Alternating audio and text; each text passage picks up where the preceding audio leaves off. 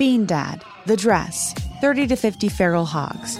If you knew what any of those were, you spend too much time online. And hey, I do too. 16th Minute of Fame is a new weekly podcast hosted by me, Jamie Loftus. And every week we take a closer look at an internet character of the day. Who are they? What made them so notorious? How did the internet or the algorithm choose them?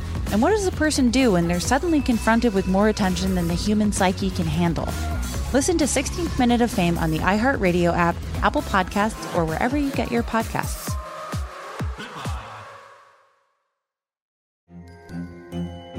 Hello, acclaimed comics writer and notorious Scott Summers hater, Rosie Knight. Well, hello, Emmy-winning podcaster and totally unbiased Targaryen royal supporter, Jason Concepcion. Somehow the X-Ray Vision podcast has returned. And like always, we'll be here every week. You'll hear from TV writers, from actors, comics creators, pop culture critics. Nothing is off the table. Listen to X-Ray Vision on the iHeartRadio app, Apple Podcasts, or wherever you get your podcasts.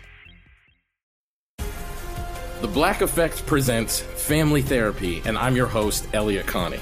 Jay is the woman in this dynamic who is currently co-parenting two young boys with her former partner, David. David, he is a leader. He just don't want to leave me. Well, how do you lead a woman? How do you lead in a relationship? Like, what's the blueprint? David, you just asked the most important question. Listen to Family Therapy on the Black Effect Podcast Network, iHeartRadio app, Apple Podcasts, or wherever you get your podcasts. What's engaged in a conspiracy against all civilization? My Catholic Church! This is Behind the Bastards, a podcast that focuses on the evils of the false pope in Rome.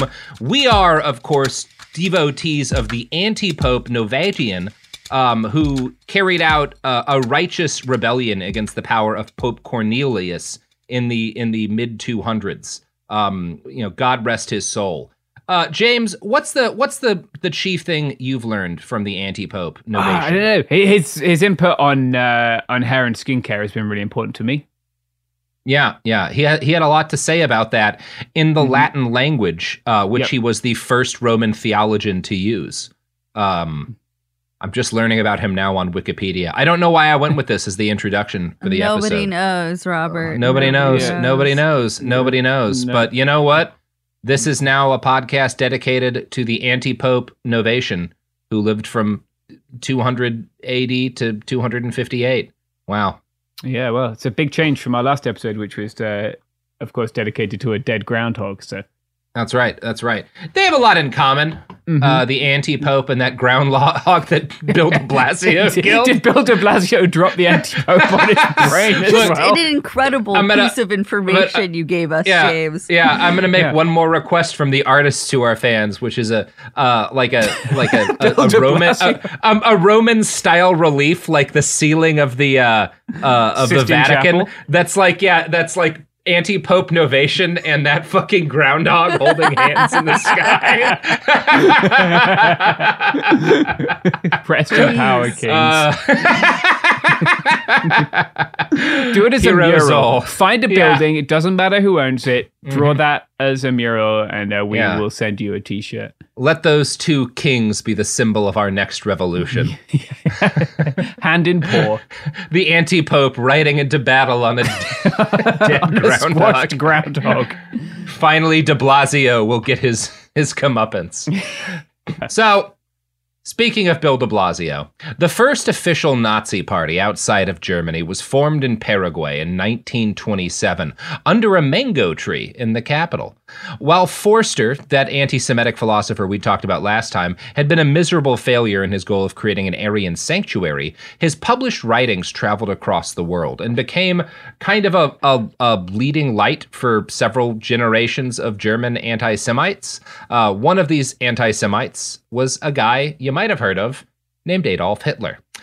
He comes across Förster's readings as a young man, and he reveres them so much that when he comes to power, he sends a bunch of German soil over to Paraguay so that local Nazis can cover Förster's grave.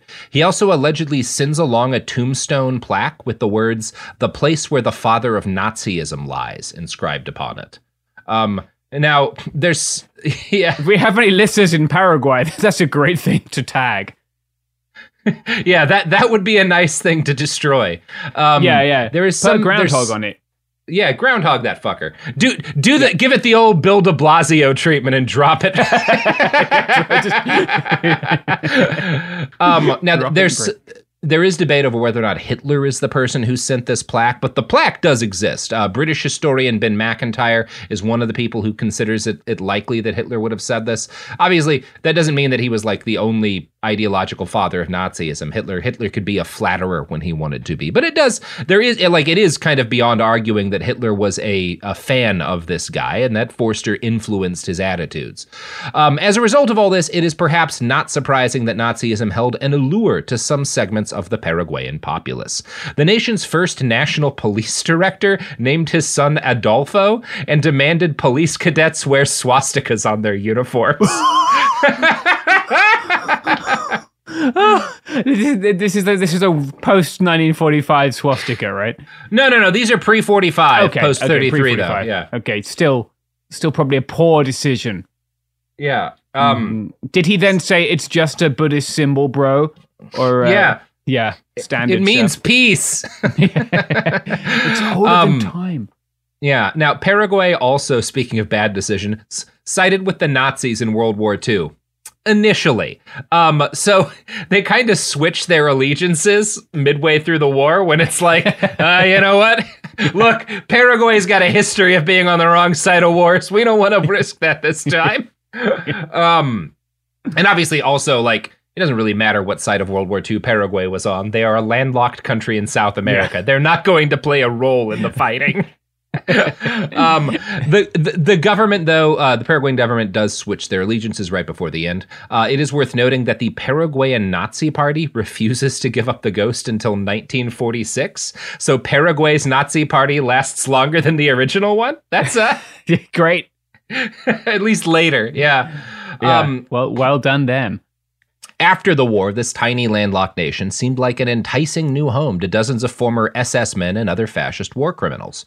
Paraguay already had a modest German-speaking population based around Mennonite colonists, but it was also full of, and this kind of made it less desirable, it was also a place where a lot of White Russian officers had fled, some of whom had helped out in the Chaco War. These guys, some of them didn't like the fascists. Some of them were also very sympathetic to the Nazis because, like, you know, Stalin and the White Russians, not a great mix. So on the whole, fucking White Russians end up everywhere. Like, I've recently been on a kick about reading about White Russians in the Spanish Civil War who end up all over the international brigades. And a lot of these guys are Tsarists, a lot of these guys are fascists, a lot of these guys are the kinds of Tsarists that are basically fascists. In any case, it's a nice place to be a Nazi after World War II, Paraguay. So Nazis start filtering in there. A lot of them settle with Mennonites. At least one Mennonite community adopts a pro-Nazi school curricula for its children as a result of this. Oh, God. Don't speak that shit into reality because Ron DeSantis will be all over it. Yeah, fucking Mennonazis, Jesus. Others simply took Nazi money. To be fair, if they'd all been Mennonites, and we probably wouldn't have had quite so many issues with them. No. Technologically speaking. Yeah, they already mostly did shit on horseback anyway. As illustrated in probably the best scene of Band of Brothers. God, that show did a lot right. There's this great scene where, like, a bunch of American soldiers are, like, riding in after kind of the Nazi regime collapses, and they see all these, like, German POWs hauling shit on horses while they're on the back of a Jeep, and they're like, fucking horses? Like, you thought you could win this war and you've got fucking horses? What's wrong with you people? It's very funny. So these Nazis start winding up all over the fucking place, and they decide, like, you know what Paraguay would be great for is a smuggling base for Odessa, the organization of former SS men who helped each other smuggle themselves into other countries in order to avoid prosecution for doing a Holocaust. Now, some of my sources will argue that, like, Stroessner was the kind of guy who wasn't really ideologically committed to much of anything other than being in power. But that's also essentially the ideology of a lot of surviving Nazi officials. So Stroessner and the Nazis got along pretty well. And there are some allegations, most notably from Alex Shoumatoff, that Stroessner was at least Nazi curious. Shoumatoff basically claims that in his early life, Stroessner had little contact with Germans in Paraguay, but that this changed in his 30s, and he kind of became a Germanophile, you know, getting in touch with his dad's people. I'm going to quote from Vanity Fair again here. One of Stroessner's German buddies was Hans Rudel, a flying ace in the Luftwaffe who flew more missions than anyone, destroyed a cruiser, a battleship, 519 Russian tanks, was shot down twice, lost his right leg below the calf, but continued to excel at tennis and water skiing, was the idol of the post-war German right, the embodiment of Aryan perfection. Hitler created a special medal with him, the Knight's Cross with golden oak leaves. After the war, he tried out planes for the Argentinian government, and when Perón fell in 1955, was given asylum by his friend Stroessner when Argentina was no longer safe for ex-Nazis. Rudel went to Paraguay as well and worked in the Ferreta Paraguaya in Asuncion, selling BMWs, telephones, cement, and iron. He also worked for Odessa. So he's like a BMW dealer who's smuggling the Waffen SS out of Europe and into Argentina. It's like the Forrest Gump of Nazis here. He just beats all the high points. It's the Eastern Front, fucking Argentina. Mm-hmm. Yeah, he's all over the fucking place, in addition to selling used cars. Yeah, so you've got to have a side hustle. Stroessner and Rudel become fast friends, and working with Rudel, Stroessner sets up a system whereby new passports and visas can be sold for an exorbitant price, of which he got a cut, to old Nazis. And one of the Nazis who takes advantage of this very forgiving Paraguayan government policy is another fella you might have heard of, Dr. Joseph Mengele. So, oh, good. Glad that fucking showed up. Good. Mengele. Yeah. Just, I was looking forward to that this Friday afternoon. Yeah. So if you're not up on your Mengele, the kind of Cliff's Notes of this guy is that he's a doctor at Auschwitz who performs fatal experiments on 1,500 sets of twin children. He did shit like inject colored dye into the eyes of toddlers who were twins to like see if it affected the other twin. It was like nonsense. It was crazy nonsense. That's Dr. Joseph Mengele. He's a terrible person. We will cover him at some point. He's one of those guys like Dirlewanger who he's not like, Mengele himself is not the most fascinating individual, so a lot of it's just kind of a list of horrible war crimes. But we'll get him one of these days. I know the subreddit's crying out for Mengele, and eventually I am going to show them why they don't want what they think they want. No one's going to have a good time with this episode. It is weird. The people are demanding Mengele. Got a lot of Mengele stands in the audience who can't wait to get their Mengele queue out. Got a Mengele pill. Nope. That was a mistake. That was a mistake. Let's move it on. So Mengele. One report from a German Paraguayan who was in country at the time says that Mengele in 1959 made a living in Paraguay as a salesman for a manure spreading business. Post-war Nazi careers are always like so weird. Why did they make them do shit? Like if you're just fucking like put them in a hotel or something. Like these comedy fucking jobs. Yeah, no, they're making money. The guy who claimed this told Alex Shoumatoff, I didn't know he was a doctor, and we talked about business and never the war. I figured he didn't want to talk about it. Probably not, baby. He probably did, actually. He's probably a fucked up sadist who would love to talk about that shit. Probably didn't want to talk about the war. Yeah, whatever. Yeah. So some reports do allege that Stroessner and Mengele were close friends also and knew each other well. I have not come across any convincing evidence of this, but it's almost certain that Mengele traveled through and spent time in Paraguay. He gets citizenship at one point in time. So it's certainly possible that he and Stroessner had a degree of social interactions together. Now, that's all pretty bad, James. When you are smuggling Dr. Joseph Mengele to safety, that's a bad thing to do. That's high up on the list of least forgivable things. And I'm very pro smuggling, but not if you're smuggling Nazis. You know, fentanyl, totally fine. Old electronics that you stole from people's cars. Great. Catalytic converters. Oh, excellent. Based. Yeah, copper. But I saw some guys getting some copper today. I was really proud of them. Mm-hmm, exactly. We need the smuggling community to come together against smuggling Joseph Mengele places. Mm-hmm. Look, not even once, folks. Not even once. Anyway, The government's tolerance of Nazis led the fairly small Paraguayan Jewish population to have some awkward experiences after World War II. And this is where things get very weird, James. This is a really odd little story I've got for you.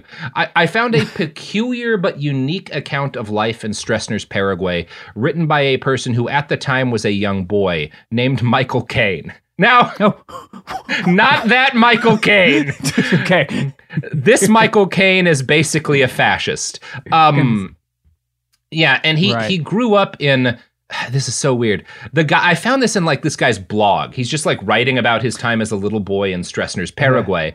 Yeah. He grew up in the UK in a peace church called the Bruderhof, which was part of a network of pacifist Anabaptist religious communities that had started spreading out from Germany in 1920. Now, Michael's like three, I think, in 1941, when his family has to flee the UK. When the war breaks out, the UK puts Germans in concentration camps. Yeah. Now, nicer ones than the German concentration camps, it must be said. But that's why his family leaves. They're like, this is not, it seems like maybe being German in the UK in 1941 isn't ideal. We might want to bounce. So, well, unless you're the monarch, of course, in which case. Unless you are the monarch. So his family flees the UK for the only country that will accept their peace church during the war years, which is Paraguay. Michael's recollections are on his website, and I have not looked into the Bruderhof a lot. It is, again, it's like a pacifist Anabaptist network of religious communities. Michael claims that he suffered terrible sexual abuse and paints a picture of the Bruderhof in Paraguay as a cult. Entirely possible this is true. It would not be out of line with a lot of similar movements. I have no particular reason to doubt him on this. We will be using Michael's account today because it provides some context on how German Jewish and the German Nazi diaspora communicated, which is an interesting thing, right? That you have these Jewish people who have fled to Paraguay and these Nazis who have fled to Paraguay. And because they're all German, they wind up like involved with each other sometimes. And mate, that is awkward. I'd be communicating with a brick. That would be, and again, Michael, he is writing as an adult about his experiences as a child in this like expat community. This same bar, he's talking about like a bar that he was brought to as a kid for like a business deal. This same bar used to be owned by Schorzel. His real name was Emil Wolf, a German Jew, and his place was used for years by Nazis and Jews who were all involved in business, and all of them good friends. As a 14-year-old, the Bruderhof put me to work in Asuncion, where they bought a new house in Vulgicio Moreno. They rented a large house in Independencia Nacional, 2 doors down from Wolf. I went to Schorzel's bar with Alfred, a brother from the Bruderhof, who wanted a drink of beer but had no money, but I did, so we went together. Soon, Schorzel approached me for some business in wood-turned products that the Bruderhof was selling. That's how I became a good friend of Schorzel. With Jews, the key to a good friendship is money. When I came round... Oh, dear. Oh, dear. Oh, boy. Oh, no. Do we want to keep reading, Robert? Yeah, one last sentence. When I came round to Schorzel's with wooden articles, he called me Weihnachtsmann, and I called him Saujud. Now... I looked these nicknames up because I was like, what kind of nicknames do basically a Nazi boy and a Jewish boy come up with for each other? Weihnachtsmann basically means Santa Claus. So that's the Jewish guy is calling him Santa Claus, right? Because he's because he's buying him a beer. And Saujud, that nickname, which is this kid's nickname for his Jewish friend, comes from the term Judensau, which is a medieval racial caricature that depicts Jewish children suckling at the teats of the pig. It is a racial slur. So like his friend is like, hey, Santa Claus. And he's like, hey, slur, like, hey, racial slur, buddy. Awkward. Look, I would love to find, I haven't found really any other accounts of like, the complicated interactions of the Jewish diaspora German community in Paraguay and the Nazi. I assume this happened in places like Argentina too. It's a fascinating topic. I would love to read more on the matter. Hopefully I'll find something else at some point. I just kind of accidentally stumbled into this. Yeah. The shit that people will put on the internet without being forced to. Like, you could not send me to Guantanamo Bay if I had been giving my friends slur nicknames and get it out of me. But this guy's just apparently popped it out on the internet for the world to see. I mean, this, I don't entirely know what's happening with the fascist Michael Caine, but his blog is a real one. No, there was a time when boomers were blogging, and it's a powerful thing. A powerful insight into the brain. Speaking of fascist Michael Caine, do you know what the non-fascist Michael Caine loves? Blowing the doors off things. Is that a thing that Michael Caine did a lot of? Is that the Michael Caine, isn't it? In what's it called? He's in a lot of stuff. He's Michael Caine.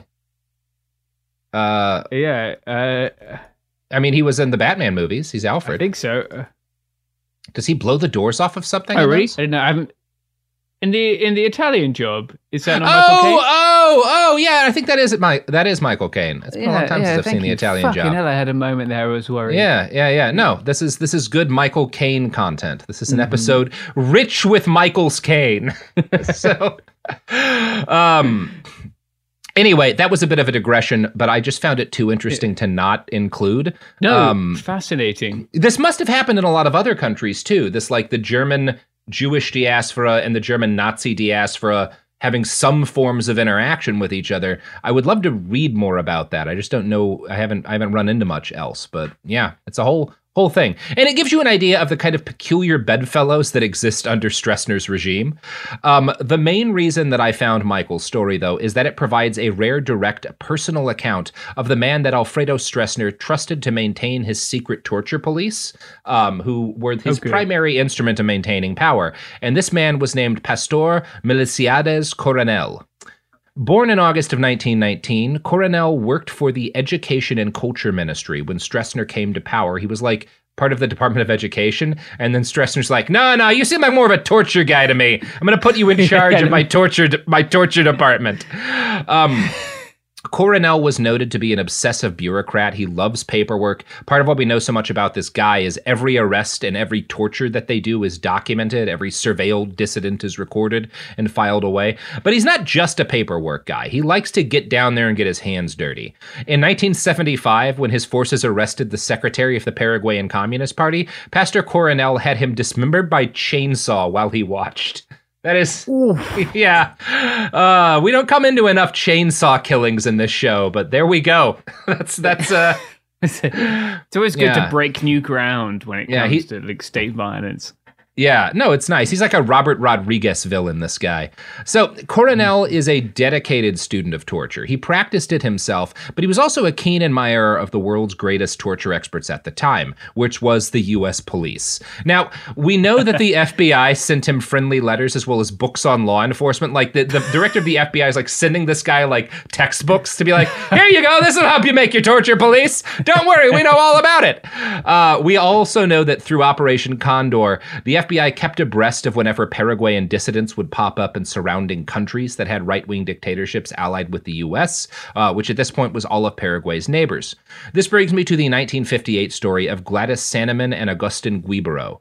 They were physicians in the capital who refused to falsify an autopsy report to claim a victim of Coronel's police had died of natural causes. Instead, Dr. Sannemann took the corpse to a class in her medical school and performed the autopsy in front of her students so that there would be people who knew what had happened to this man. It was just the only thing she could think of to do to make sure that the truth got out. Like, if I write anything about this, they will purge it. So I am going to autopsy this murder victim in front of my students so they see what our government's doing. Very sensibly, she and her husband fled the country for Brazil. Now, they're in Brazil for a little while before the Brazilian military seizes power. And so then they have to flee Brazil. And the next place they move, Argentina, falls to a U.S.-backed military dictatorship in 1976. This gives you an idea of, like, how tough it is to be any kind of dissident in South America at this time, right? They're, like, running as fast as they can, always just ahead of the next U.S.-backed military coup. And I'm going to quote from the New York Times here. Hours after the coup, the Argentine police abducted Dr. Sannemann and tortured her at the Escuela Mecaniza in Buenos Aires. Dr. Sannemann said she was bound and plunged into a bathtub of vomit and excrement. They accused me of killing a patient in my office, Dr. Sannemann said, calling the charge a total lie. Then the police falsely accused her of selling drugs, she said. A week later, Dr. Sannamann's husband was abducted and tortured as well. Dr. Sannemann landed at the Emboscada camp for political prisoners in Paraguay, where she treated more than 400 fellow prisoners from several South American countries, including women whose husbands had been executed and their children. The women, she said, had been imprisoned to silence them. Dr. Sannemann and her husband were eventually given asylum in Germany in 1997 after the German government pressed Argentina to bring about their release. The fate of Dr. Guibru, who also refused to whitewash torture, remained a mystery until the archives were opened. In 1977, he was kidnapped from a street in Misiones, an Argentine town where he had gone to escape the Stroessner regime. And, you know, he's executed by the regime. He's killed once he gets back. We have some personal accounts of Pastor Coronel's torture tactics as well. Senator Carlos Levi Ruffinelli was the leader of the Liberal Party, a controlled opposition party Stroessner allowed to exist to provide the illusion of democracy.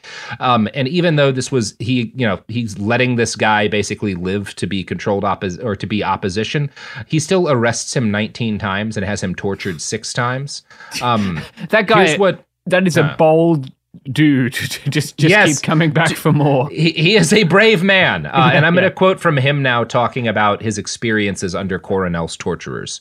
"Most of the time, I did not know what they wanted. They did not even know what they wanted. But when they put the needles under your fingernails, you tell them anything, you denounce everybody, and then they say, 'See, you were lying to us all the time.'" Now, I found an even more detailed and horrific account of Pastor Coronel's jails in a BBC article by Simon Watts. Almada came to the attention of the secret police in the early 1970s when he and his wife, Celestina, were working as teachers in a school where they had set up on the outskirts of Asuncion. Their politics were left-wing, and they campaigned for better salaries and working conditions for teachers and for changes to the curriculum. One evening, the secret police came for him. After 30 days of interrogation, Almada was officially classified as an intellectual terrorist and an ignoramus. He was sent to the infamous Emboscada open-air prison, where he was held for 3 years. Celestina died shortly after Almada's arrest in what the police said was a suicide. Almada has always believed she died because police played her recordings of him being tortured. The telephone was used as an instrument of psychological torture, he says. "For 8 days, they made her listen systematically to everything that happened to me. Then they sent her my bloodied clothing. Finally, they called her one night and said, 'The subversive teacher is dead. Come and get his body.' She died of a heart attack," he says. "She died of grief." And again, all of this is based on teachings that the FBI handed down to Coronel and his police. They sent trainers. The CIA sent trainers.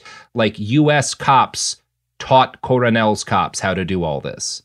None of this was, you know, separate from American politics in Latin America at the time. Yeah, there are people alive today whose taxes help to pay for that, so that's great. Anyway, to the FBI agents listening, I hope you enjoyed this proud recitation of your history here. What a glorious institution. The evidence keeps pouring in. At this point, the facts are undeniable. It's an open and shut case. Monopoly Go is the most fun you can have in a mobile game. Millions of people pass Go every day because this game is always bringing something new to the table. Countless crazy tournaments you can join with your friends as partners or teams. Constantly changing challenges like money sprees or treasure hunts that keep it fresh with new wild minigames. Timed events offering bonuses like massive multipliers or rent frenzies to help you get huge rewards. And there's so many rewards to discover. Rare stickers you can trade with friends to complete albums. Delightful emojis to taunt people with when you raid their riches. Unique playing pieces and so much more. The verdict is in with Monopoly Go. There's something new to discover every time you play. So don't miss out. Go download it now for free on the App Store and Google Play. My favorite spring cleaning takeaway is the post-clean clarity you get. Wow, how have I been living like this? It's kind of like when you find out you've been paying a fortune for wireless, when Mint Mobile has phone plans for $15 a month when you purchase a 3-month plan. Wow, how have I been affording this? It's time to switch to Mint Mobile and get unlimited talk, text, and data for $15 a month. Say bye-bye to your overpriced wireless plans, jaw-dropping monthly bills, and unexpected overages. Mint Mobile is here to rescue you with premium wireless plans starting at $15 a month. All plans come with high-speed data and unlimited talk and text delivered on the nation's largest 5G network. Use your own phone with any Mint Mobile plan and bring your phone number along with all your existing contacts. To get this new customer offer and your new 3-month unlimited wireless plan for just $15 a month, go to mintmobile.com/behind. That's mintmobile.com/behind. Cut your wireless bill to $15 a month at mintmobile.com/behind. $45 upfront payment required, equivalent to $15 a month. New customers on first 3-month plan only. Speed slower above 40 gigabytes on unlimited plan. Additional taxes, fees, and restrictions apply. See Mint Mobile for details. Bean Dad, The Dress. 30 to 50 feral hogs. If you knew what any of those were, you spend too much time online. And hey, I do too. 16th Minute of Fame is a new weekly podcast hosted by me, Jamie Loftus, where every week I take a closer look at an internet character of the day. Who were they? What made them so notorious? Why did the internet choose them? And what does a person do when they're suddenly confronted with more attention than the human psyche can handle? I'll be talking to internet historians, experts, and yes, the main characters themselves to get a fuller picture. Because I think that even outside individual experiences, a character of the day tells us something about how the internet worked at that time and how the attention economy developed into the freaky three-headed dragon it is today. Together, we probably won't be able to properly log out, but we can take a walk down scary internet memory lane and see one day a little more clearly. Listen to 16th Minute of Fame on the iHeartRadio app, Apple Podcasts, or wherever you get your podcasts.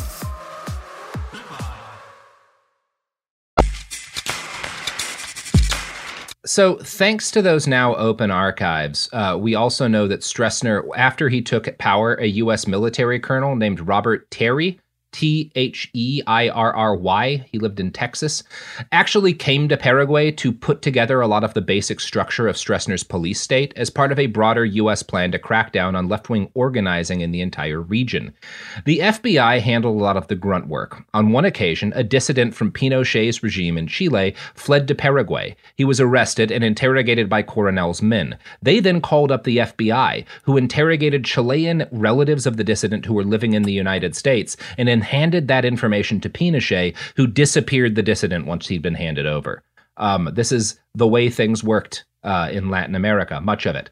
Clarence Kelly, who was head of the FBI at the time, sent Coronel a Christmas letter wishing him, quote, a truly joyous Christmas and a new year filled with all the good things you so richly deserve.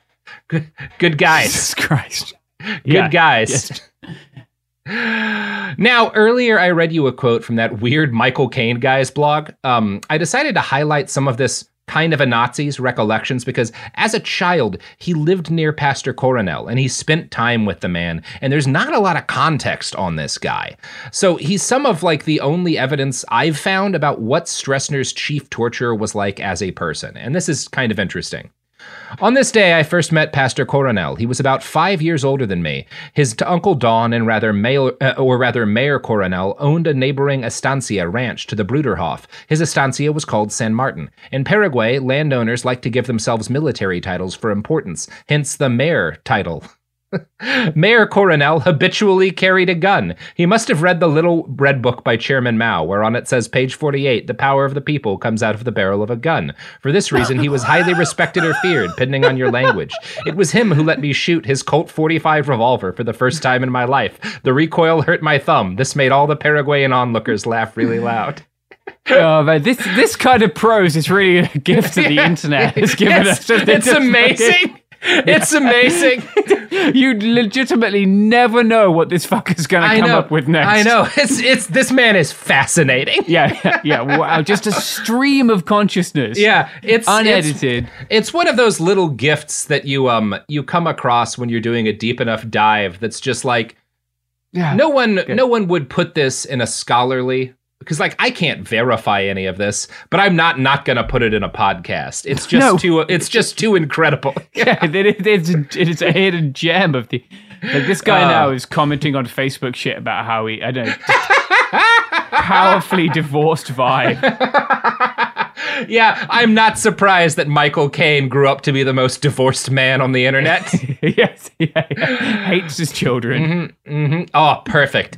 Yes. Nom, nom, nom, nom, nom. Give it all to me, James. That's what I love the internet for. Yeah. This is the true goal.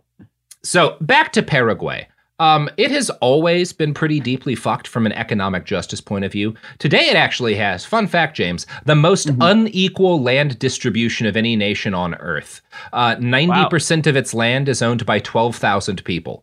Now, Jesus Christ, that's not great. This state of affairs actually started because of the War of the Triple Alliance, which left most Paraguayans dead and their land up for grabs, right? There's a lot of land that there's no one alive left to own. No one left. Yeah. And in the wake of that calamity, the next dictators basically sold everything that wasn't nailed down, all these dead people's land, to fund rebuilding and to fund themselves. And during this period, 32 firms purchased almost half of the country. One Spanish businessman purchased 7 million hectares, which is more than a full Ireland of private property. Yeah, that's too much land that for a person to have. Yeah. No one needs that much. What was he doing with it all? There's a brisk debate to be had about the extent to private property. No one should be able to own in Ireland. That's too much. The consequences of this led directly to a situation where all wealth in Paraguay was determined by land ownership, because land gave one the ability to exploit minerals or other natural resources, or at least charge rent. When Stroessner came to power, the first person he killed was a government official tasked with carrying out a land reform policy to remedy this inequality. That is the first guy he has murdered, is this guy doing the land reform. Great. And yeah, I'm going to quote next from an article in Earthsight. As part of these clientelist networks, Stroessner divided what remained of public land among his allies. 8 million hectares were given away or sold at negligible prices to army generals and Colorado grandees. This land was ostensibly destined for small-scale farmers as part of a program of agrarian reform, and so has come to be known as Las Tierras Malhabidas, the ill-gotten lands. Yeah, it's cool. It's a good story. It's great. Yeah. No problems there at all. He started off on a great note, didn't he? Yeah. So this leads to a pretty long-running series of massacres of what are called campesinos, who are tenant farmers attempting to protest for land reform. For Stroessner, this also forms a crucial part of the network of bribery and other way-looking that powers his dictatorship. To get military officers on his side, he hands out high-level positions in state monopolies or land, and then he also has Pastor Coronel's secret police stand aside and ignore the illegal trade and contraband so that they can make a shitload of money smuggling stuff into the country. Peter Lambert writes of this: contraband, often quoted as the price of peace and involving the vast majority of officials through their control of the frontier zones, guaranteed the complicity of the military establishment and the maintenance of a lucrative status quo. In the words of Eduardo Galeano, the generals fill their pockets and hatch no plots. So basically, he kills the guy who is responsible for redistributing land to the peasants. He takes all this land, he gives it to his generals, particularly land on the borders, which they then use in order to carry out, basically create smuggling networks, right? To bring products in that are not taxed. And this is fucked up.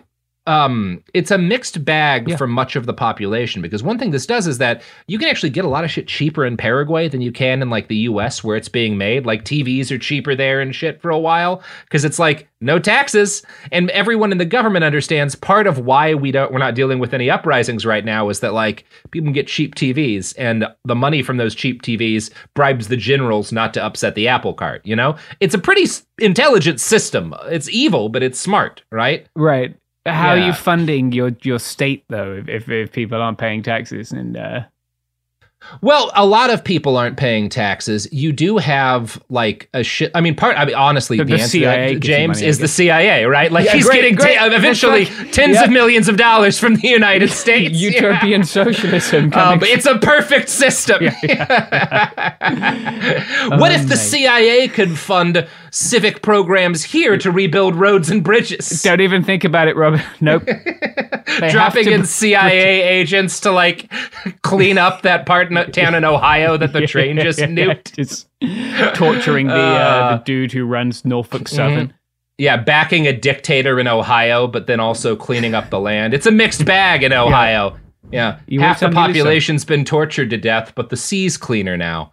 The sea. It's Ohio. What am I saying? Yeah, the Ohio Ocean. Yeah, the Ohio Ocean, we call it. It's where the land sharks come from. We've talked a good amount about the torture and murder Stroessner's chief attack dog, Pastor. And by the way, pastor's not a religious term. It's pastor is what I should be saying. But you know me in pronunciations. It's his first name is Pastor. Pastor Coronel carried out. But what's perhaps more interesting is how relatively rarely he needed to do this. The early years of the Stroessner regime established such a baseline of terror that Paraguayan civil society was comprehensively beaten down. And it had been pretty beaten down earlier, right? So kind of what happens after he takes power is most people are like, yeah, man, he sucks, but we're not dealing with a civil war every year. And like, you know, the corruption at least means cheap TVs. So why don't we just give up on politics, right? Yeah. Like that's how Lambert kind of describes what happens to the people. And he calls this the institutionalization of repression and defines that as a demobilization of civil society due to a perception that politics is only the domain of soldiers and the leaders who control them. Yeah. Yeah, you don't have like if civil society is like non-state actors who make demands of the state. Like, what the fuck is the point in making demands of the state when either it changes every 5 minutes or it kills you? Exactly. And I'm going to read another quote from Lambert here that makes this point. To a large extent, the regime succeeded in not only demobilizing, but depoliticizing civil society, destroying not only the organizational ability of the opposition, but more importantly, the capacity to question, to analyze, and to criticize. The repression and co-option of nascent opposition led to an apparent acceptance of the status quo, a cynicism toward politics, a disinterest in what was seen as an area reserved for elites and prohibited to the masses. And to be fair, the stability that Stroessner brings with him makes it easy for the people who aren't being targeted by the government to feel this way. Regular people are benefiting from this situation in a lot of ways, and the 1970s see an economic explosion as Paraguay finally recovers from both the Chaco War and its decades of instability. For a while, it has the highest growth rate of any South American country, and a lot of this is due to the fact that there's a joint Brazilian-Paraguayan project to create a massive hydroelectric dam in Itaipu. Today, I believe the Itaipu Dam is still the most productive hydroelectric power project on the planet. Like, it's a pretty good idea to have this dam there. You know, not that that's up to Stroessner, but he green lights it. And massive corruption ensures that Paraguayan industry, like, this is part of the problem, is that, like, this is a great thing to have in your country, like this incredibly productive power dam. They have a contract basically with Brazil where they split the power 50-50 and Brazil, like, funds the construction. But because of massive corruption, none of the 50% of Itaipu's power that's supposed to go to Paraguay actually goes towards, you know, building an industrial base or doing anything to improve the economy. So the project temporarily brings an economic boom because so many Paraguayans are working on it, but they're not going to actually use the resources that it generates to improve the economy in any meaningful way, which is going to be a problem for everybody in a little bit here. Paraguay's boom years are also helped by regular infusions of cash from the United States and the IMF to the eventual tune of hundreds of millions of dollars. In exchange, Stroessner keeps Paraguay as a compliant and stress-free part of Operation Condor. The CIA never needs to send in black ops teams to the country or fund paramilitary death squads. There's no grinding left-wing insurgency that threatens the stability of the government. The fact that Stroessner was generally good for U.S. policy aims, and the undeniable fact that life under his rule was at least more stable than life under previous dictators, led some in the international community to call him a good dictator. George Landau, a U.S. ambassador to the country, called Alfredo benign as dictatorships go. Oh, God, there it is. Yeah, the I'm sure the teachers being soaked in shit and then murdered are, this is benign, basically, as dictatorships go. Yeah. You know, television's cheap. What are you going to do? It's nice. One of the things fucking George Landau says is that, well, you know, political prisoners in Paraguay generally get out of prison alive as long as they have powerful friends. No, yeah, great. Well, that's not a problem. That's good. We're good. Thank fine. You. I was worried we were complicit in nightmarish evil again, but you know what? It's good. We're fine. Shining city on a hill shit, as always. The United States. I am at the ghost of George Washington speaking on a mountain above D.C. Yeah. We will build a nation where political prisoners sometimes get out of prison if their friends are powerful. Yeah. That's one of the things that they didn't put on my Becoming an American test. Mm-hmm, mm-hmm. No, that's one of those like little quotes they write in your passport book. Yeah, I'm sure. You know what else winds up written in your passport book? Is it corporations? Yeah, I mean, kind of. Yeah. How many piles of gold you've bought? If you have enough gold, you don't even need a passport, Sophie.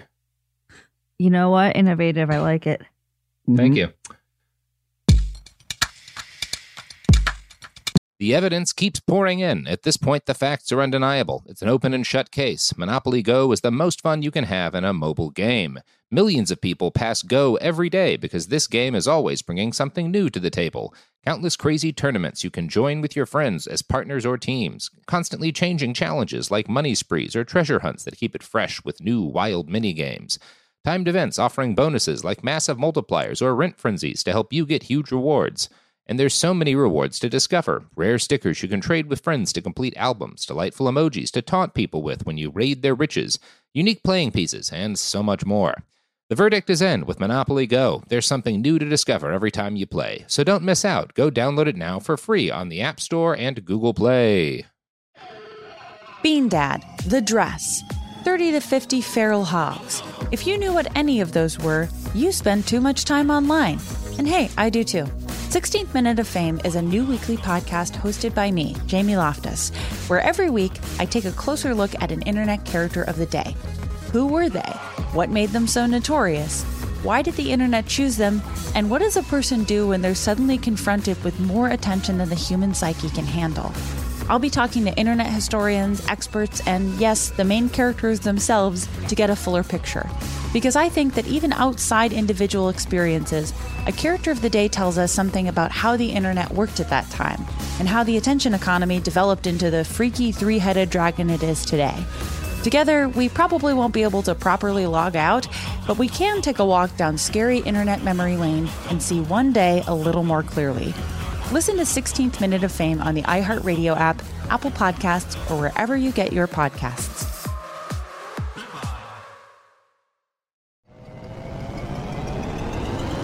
Hello, acclaimed comics writer and notorious Scott Summers hater, Rosie Knight. Well, hello, Emmy-winning podcaster and totally unbiased Targaryen royal supporter, Jason Concepcion. Rosie, somehow the X-Ray Vision podcast has returned. It feels so good. It does. And like always, we'll be here every week covering the wide world of TV, movies, comics, and geek culture. That's right. We'll be talking about Batman, heroes of that stature, and of course, we'll be inviting our friends in the industry to come geek out with us and share stories. We'll hear from TV writers, from actors, comics creators, pop culture critics, and more. Nothing is off the table because geek culture is pop culture, and we can't wait to share our love of it all with you every single week. Listen to X-Ray Vision on the iHeartRadio app, Apple Podcasts, or wherever you get your podcasts.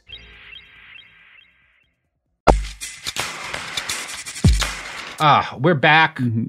We're all having a good time. Everybody's happy. The story's happy. Yeah. So George Landau, our good friend, the U.S. ambassador to Paraguay for a while, claims that Stroessner repeatedly complained in the late 70s that he was tired of ruling and that he wanted to retire to a life of fishing and hunting, but that Paraguay needed him. Landau claimed he believed, as most dictators do, that he was absolutely irreplaceable. He talked himself into a sense of duty. Now, that's horseshit. I'm sorry. Where's Landau? Where's he writing this? Like, is he just like doing op-eds? Yeah, and like Asuncion. Yeah, he's like. I think this is like. Yeah, while he's probably like. Oh after, yeah, I think he leaves in 79 and shit. Yeah. So, I believe that, and other sources I found will argue that Stroessner basically gets addicted to total power. Yeah. And kind of loses the ability to conceive of anyone else making decisions about his country. It is interesting to read accounts like Landau's by Americans who talked to Stroessner during this period, because like everyone in Paraguay, like all of the people in his cabinet, every other leader has to treat him as kind of a cross between like God and the devil, because his whim can destroy their lives, right? So no one can talk to him honestly. But American soldiers and diplomats like are safe, right? Like you can actually have a conversation with Stroessner because he's not going to fuck up the money, right? He's not an idiot. So taking this into account, I found a letter to the editor of National Review by a former U.S. soldier who traveled to Paraguay for work during Stroessner's time in office that I found really interesting. In very good English, he said, "I am President Alfredo Stroessner, and I would like to thank you for showing us your aircraft. Since I am in my country, custom requires that I continue this conversation in Spanish with my interpreter," which he did. His interpreter was far less fluent in English than the leader. We gave him a tour of the airplane and answered all his questions about it. Then he philosophized for a few minutes. We never understood why. The remark that has struck with me to this day was, "I am sure you have heard that I am a dictator. That is true, but I am a benevolent dictator, which my country needs. We are a backward country, and my people are not ready for democracy." We wisely made no comment on the remark, and shortly after, we launched for our return flight to the Canal Zone. Jesus Christ. Yeah, and it's interesting because this guy he's literally writing to the editor of National Review. I'm going to assume this serviceman is pretty conservative, but he ends his letter by noting, "We knew very well even then there was nothing benevolent about Stroessner's dictatorship," which is more honest than George Landau was willing to be. Sure. Yeah, this guy's not cut out for a career in foreign service. No. What imagine you're there showing him your aeroplane, just being like, "Oh, I'm glad that we're sharing our military assets with this piece of shit boomer. I feel good about my service today." I signed up to defend this country. God willing. As the 1980s dawned, Alfredo's power was at its apparent height. From the New York Times. President Stroessner was never one for understatement. His name, written in neon, flashed nightly over the Asuncion cityscape during his reign. And his face was plastered. He's a man of the times. He's adopted neon. Yeah, he's ready for the Reagan years. Yeah. His face was plastered daily in the newspapers and on television. He was known for turning up in his powder blue military uniform every Thursday at the General Staff Headquarters of the Armed Forces. John Vinokur, writing in the New York Times Magazine in 1984, offered this snapshot of Paraguay as its army goose-stepped down the boulevards to celebrate General Stroessner's 30 years in power. A continual state of siege over the entire period that literally places the president above the law, people with occasionally uncontrollable urges to fall into rivers or jump from planes with their arms and legs bound, serenades in front of the presidential palace featuring the ever-popular "Forward, my general," and "Congratulations, my great friend," foreign thieves, brutes and madmen hidden at a price, an economy administered so corruptly it is officially explained away as the cost of peace, a United Nations voting record on so-called key issues more favorable to the United States than any other ally, a party newspaper that prints 6 4-page color pictures of the general every day. Jesus Christ. What a great country. Things are going well. What a powerful image. Anytime you've got goose-stepping military and anyone in power for 30 years, that should set off some alarm bells. Yeah. Now, appearances can be deceiving, James, because when the construction of the Itaipu Dam stopped in 1981, that just so happened to occur at the same time as a global collapse in the value of cotton and soybean, which were Paraguay's two biggest crops. So because due to rampant corruption, none of this power generated by Itaipu is being used to help them create a better industrial base, Paraguay's economy takes a long walk off a short pier at this point in time. The balance of payments and deficit for Paraguay gets so bad that Stroessner is finally forced to abandon his fixed rate for the currency. Inflation rises sharply, and with it comes the first stirrings of resistance to his regime. Now, in addition to the fact that the economy has taken a shit, Stroessner's an old man at this point. His health troubles him, and he's forced to hand over more and more control to his underlings, like Pastor Coronel, who begins actively scheming to replace him. To cope with the stress, Alfredo increasingly gravitates to the only hobby that makes it all better. James, what do you do when you're stressed out? How do you chill out? I go for bike rides. I go rock climbing. Okay, interesting. I camp. Are those his favorite activities too? I make spoons. I make wooden spoons.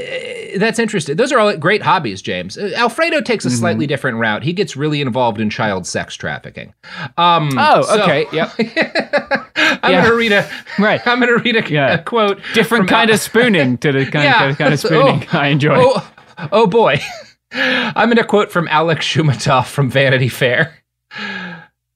Stroessner was no doubt aware of the inevitable waning of his powers, and his solution to the problem seems to have been schoolgirls, muchachitas. Oh, no. They were his elixir. Maybe he thought that the intercambio de hormonas would keep him young.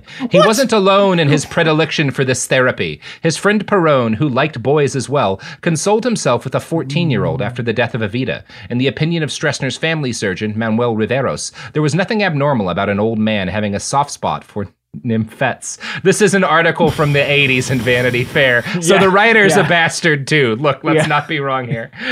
Youth is contagious, he told me. Trujillo crossed the streets of Santo Domingo looking for girls. Bokassa cruised the streets of Bangui. Stroessner cruised the streets of Asuncion. It went with the turf. The girls were Don Alfredo's droit de seigneur. Oh dear. Oh dear. Now, it's not very good. Alex Shoumatoff is a prestige magazine journalist writing in the 1980s. So he's a kind of gross guy in some ways. Yes, this guy's an extreme fucking creep. Oh, I haven't even started, James. Oh, God. Here's Alex again. Give me more of his pay on to pedophilia. It is hard not to notice the schoolgirls, slender, tan, mestiza beauties budding in their white uniforms, who pour into the streets of Asuncion at noon. After a long morning, Stroessner would park near one of the schools and watch them come out. When he had made his pick, his aides would find out who the girl was and approach the parents with an offer of cash or real estate. If all else failed, the girl was kidnapped and given an injection that made her more cooperative. If she got pregnant, she was sent to the best hospital and treated by the best doctors. How many children the Tyrannosaurus produced is unknown, but there are thought to be many. I am feeling physically unwell. So that's fucked up. Yeah. And this is obviously, if you are this guy reporting for a huge magazine on this, this is critical stuff to report on.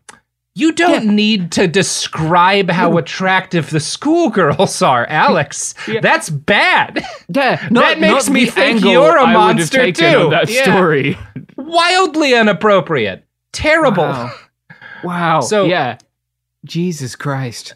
Good stuff. Mm-hmm. One of the people procuring children for the dictator was Colonel Leopoldo Perrier, who scoured the countryside for 8 to 12-year-old peasant girls and brought... Very young. And he would bring them to safe houses in suburban-like neighborhoods that had playgrounds so that they would be amused while they waited for the general. That's like the worst detail for whatever reason. Fucking hell. If you've got a slide for your girlfriends, like you're doing it wrong. I'm going to read another very rough two sentences from that Vanity Fair article. I'm bracing. One of Stroessner's conquests was the 15-year-old daughter of the head of the national cement industry. As part of the seductions, she and her brother got a trip to Disney World. Oh, man. Good hell. Now, that is dark.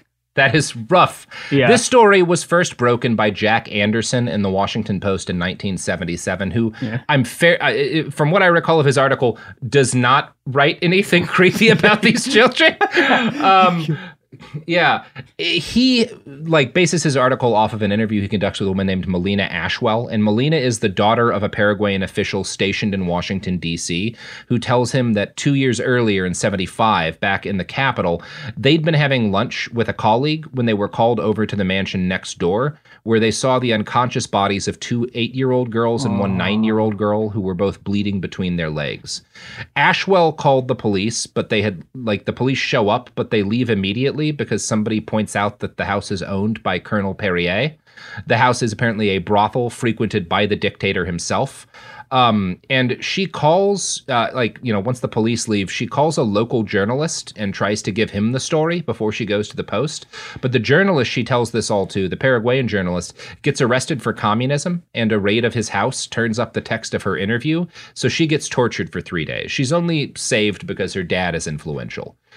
When Anderson publishes this story, wheels start turning in the Carter White House. And thankfully, Carter is not unwilling to back dictators, as he does in El Salvador during this period of time, but this is far too much for Jimmy Carter. And the United States cuts aid to Stroessner's dictatorship. Now, Reagan winds up in the office very shortly thereafter, and Reagan's like, oh, we have no problem supporting a pedophile with military. We're doing this totally fine. Ronald Reagan switches that policy right back. They do lose out on money during this period where the economy's also in the shitter, and that creates problems. It weakens Stroessner's regime, right? It's one of the things that contributes to the weakening of his regime. By 1982, campesinos who lost their job, or in 1982, campesinos who lost their jobs when the dam was finished started to protest again for land reform. This got in the way of the dreams of Stroessner's cabinet members and military officers. Villages were declared centers of delinquency and subversion and forcibly evacuated. The peasantry began to desert Stroessner as a result. By the late 1980s, the general was sick enough that he could no longer fully control his regime. He'd hoped one of his sons would take over for him, but one of them was an alcoholic and the other was gay, and neither of them had the wherewithal to politic their way through Stroessner's cabinet. On February 3rd, General Andres Rodriguez, a close relative of the dictator by marriage, executed a violent coup against Stroessner.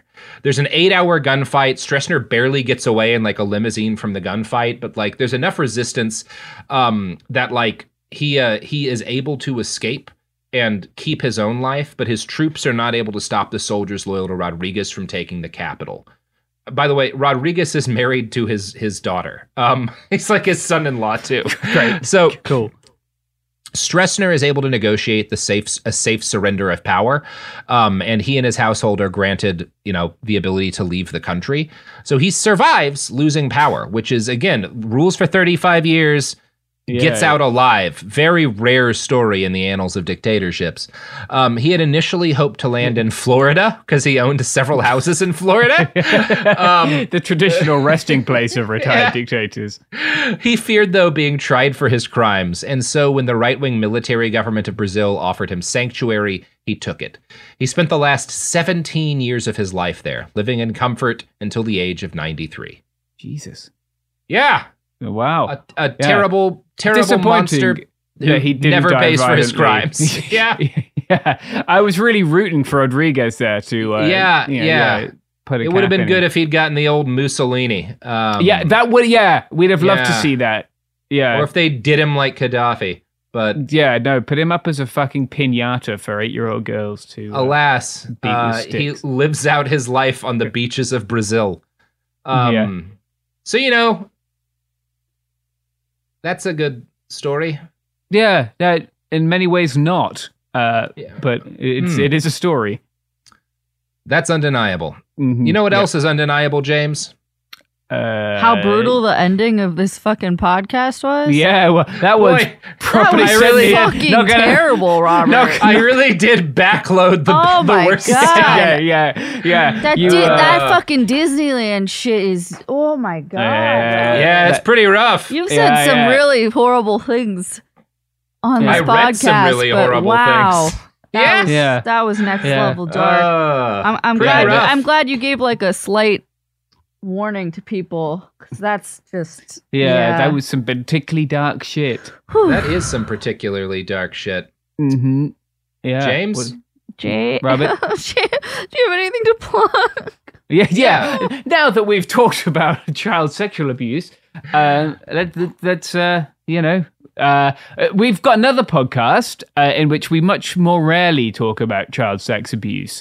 Which is, so if that's something you don't want to hear about, you can listen to It Could Happen Here. It's sometimes with me, sometimes with Robert and Sophie. We're going to put that in our vulture write-up. We'll go soaring up the rankings. Yeah. Soaring. Rarely discusses child sex abuse. Mm-hmm. Mm-hmm. Yeah, good stuff. It's a thing we won't talk about. I would like to plug the concept of hugging a nice, friendly animal. Like a dog or a cat. Yeah. And definitely not Phil. Yeah. Yeah, well, he's probably decayed at this point. He's been dropped thanks to if you're Bill de Blasio. If you're going to hug an animal, really make sure you're in a stable stance. Make sure the animal wants to hug you back. Yeah. Yeah, don't kidnap animals. And don't let your animal anywhere near Bill de Blasio. Bill de Blasio adopted it posthumously, and it's now Phil de Blasio. Yeah, exactly. Mm-hmm. I mean, he simply had to at that point. But Robert, at least pay for its funeral. You have a book that people can buy. I do. It's called After the Revolution. You can find it at AK Press's website or Amazon or like bookstores. You go to a bookstore and you could be like, I would like After the Revolution by Robert Evans.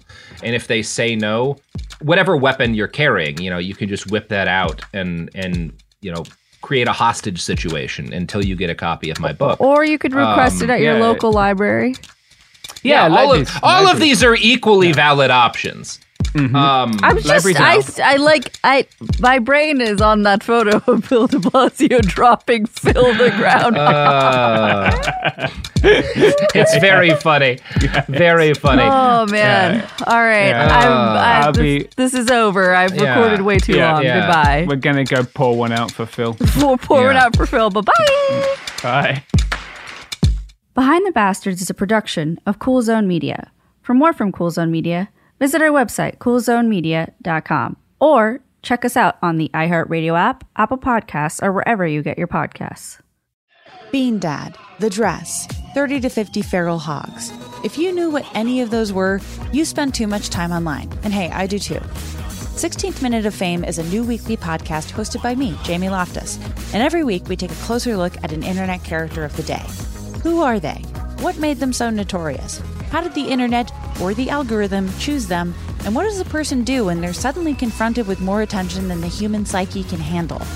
Listen to 16th Minute of Fame on the iHeartRadio app, Apple Podcasts, or wherever you get your podcasts.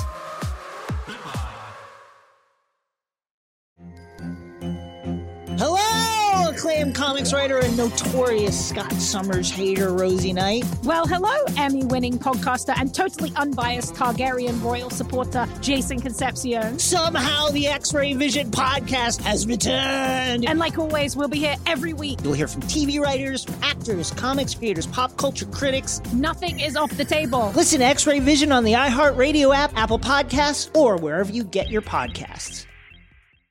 Danielle Moody here, host of the Woke AF Daily podcast. We've been with iHeart for a year, and what a year it has been. As we head deeper into 2024 and yet another life-changing election cycle, Woke AF Daily is here to keep you sane and woke.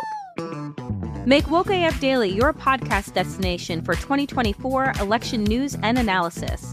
Listen to Woke AF Daily Season 5 on the iHeartRadio app, Apple Podcasts, or wherever you get your podcasts.